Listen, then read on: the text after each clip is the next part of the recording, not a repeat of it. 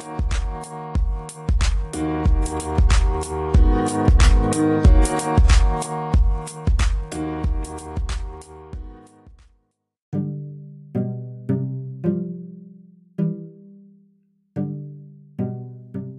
day, everyone. Welcome to the Other Guy podcast. And it's Henry here.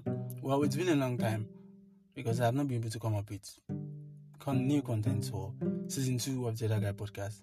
But you guys shouldn't worry. You guys shouldn't get cranky because I'm coming up with booming episode, new content for season two.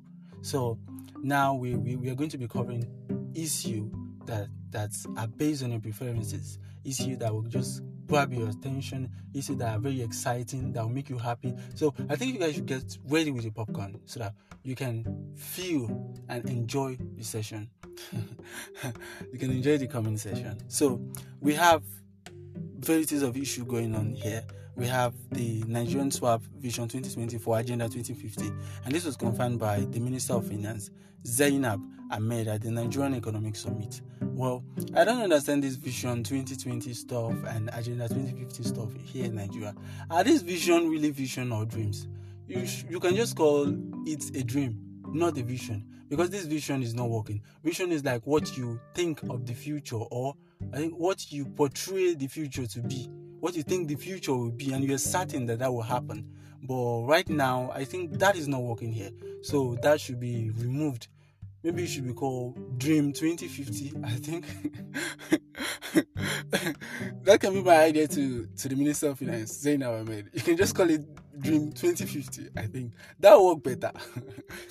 so now let's move to the other issue. We have the UK and United States. So imagine you having a country where other nations are like giving you an advice on what should be done for your own election.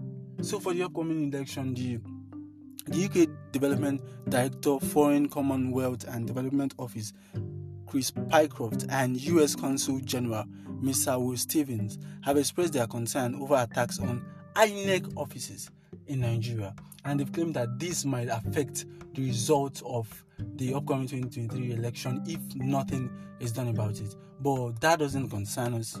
This issue are not of concern to us today. I just mentioned them. So the major topic for today will be climate change. So what do you think climate change is? I think it was recently that I know what climate change meant because I didn't understand it. But now I think I can now see the consequence of climate change. So today we are talking on this topic. We'll be discussing this climate change. So we'll talk more. Before we dive into the topic, let's have a short break.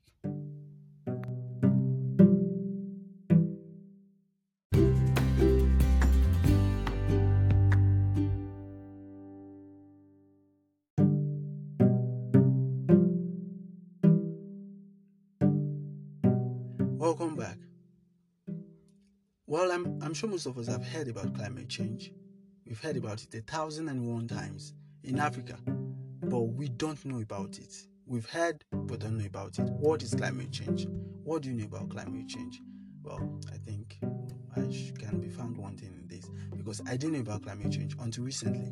I heard about it. I've been hearing about climate change for a very long time, but I didn't majorly base my research on it on what climate change really is and the consequences of climate change. So, climate change refers to long-time shifts in temperatures and weather patterns. These shifts may be natural, such as variations in the solar cycle, but it has been discovered by scientists that human activities can also drive accelerate climate change, and this is due to burning of fossil fuels like coal, oil, and gas. Well, burning of fossil fuels generates greenhouse gas emissions that act like a blanket wrapped around the earth, trapping the sun's heat and raising temperatures. So it covers the earth, then raises temperature. Examples of greenhouse gas emissions that are causing climate change include carbon dioxide and methane. These come from using gasoline for driving a car or coal for heating a building. For example, clearing land and forests can also release carbon dioxide. So, clearing of land, deforestation can drive climate change, can accelerate climate change. I think we are suspect when it comes to this in Africa. I think specifically Nigeria related here because I have not gone outside Africa for now. I'll be out of Africa in the future. but I think we, have, we can be found wanting when it comes to this because deforestation is normal in Africa. You can just see somebody going on then cutting trees and doing anyhow, doing anything they want while being oblivious to the fact that it drives climate change. And also, landfills for garbage are a major source of methane emissions too. So, garbages that have been dumped can cause or drive climate change because of its high methane emissions. So, we, from from this definition, we can we can deduct from it that energy, industry, transport, buildings, agriculture, and land use are among the main emitters and major drive of climate change in Africa and in. Well, the idea that, that I'm talking about climate change doesn't mean that Africa, the continent of Africa, is the highest or largest emitter of carbon dioxide and methane. Well, if you to look at it overly, 2 to 3% of global carbon, carbon emissions are from Africa. That's, that's little. And we cumulatively, we have 1%. But because of the financial capability of Africa to tackle this the, the issue of climate change, there might be a problem in the future.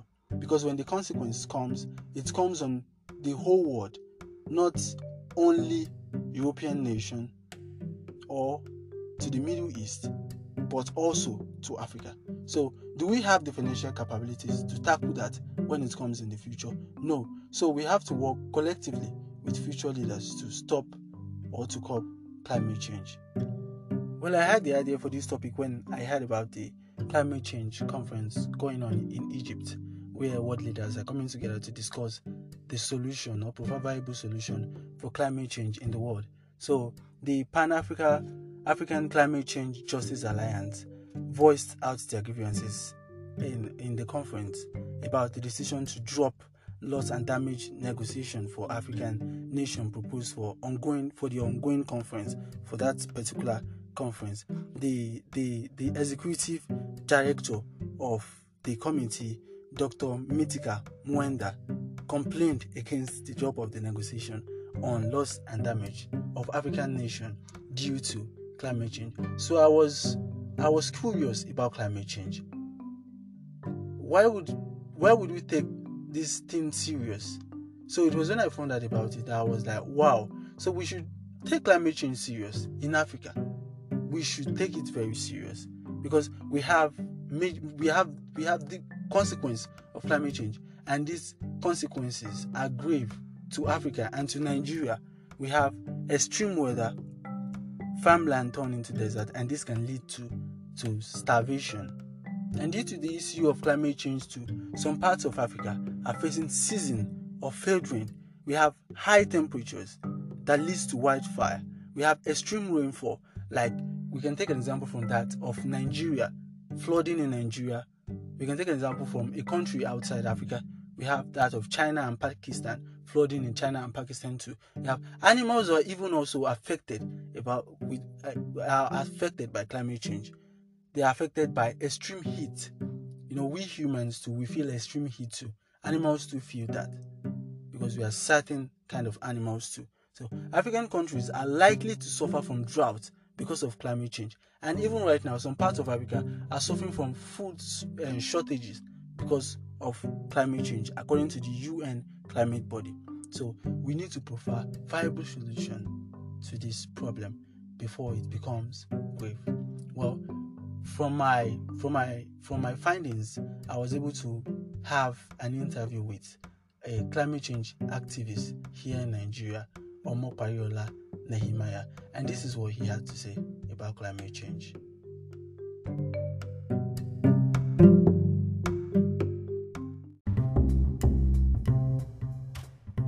Thank you, Eric, for having me on the Other Guys podcast. I really appreciate I feel honored. in a quick one, I should get to your question on what is my stance on climate change in Africa. To start with, um, climate change has remained one of the many problems tormenting Africa. Um, to illustrate Nigeria, so far this year, states like Kogi, um, Bayelsa, Lagos, and many other states actually suffered from the hands of flood people had to um, run away from their houses. Um, cars were unable to pass on roads, and so many devastating things actually happened. We literally don't pray this kind of thing will happen again. But the sad part of this is that um, the, the, the leaders are actually not conscious of this. They are not prepared. Probably this is because of the cupidity in them. But I think it's actually high time for we, um, for not just we individuals, but for the leaders in the sandbar to actually um, be conscious of these things because we can't really predict what will happen next. So it is high time for we not just individuals because we can't really just say okay this is just the role this is just the responsibility of the leaders. But for we individuals we actually this is actually a collective responsibilities.